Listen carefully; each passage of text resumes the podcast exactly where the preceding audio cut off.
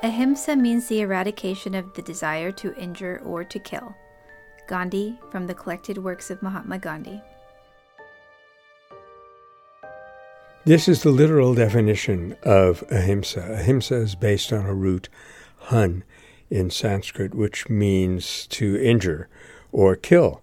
And so ahimsa really means the arousal of that force which comes into play when any desire to injure or kill is suppressed, is held aside, allowing the, the what we call love in action to come forth. So the important underlying belief here is that the core of our nature and of nature itself is positive.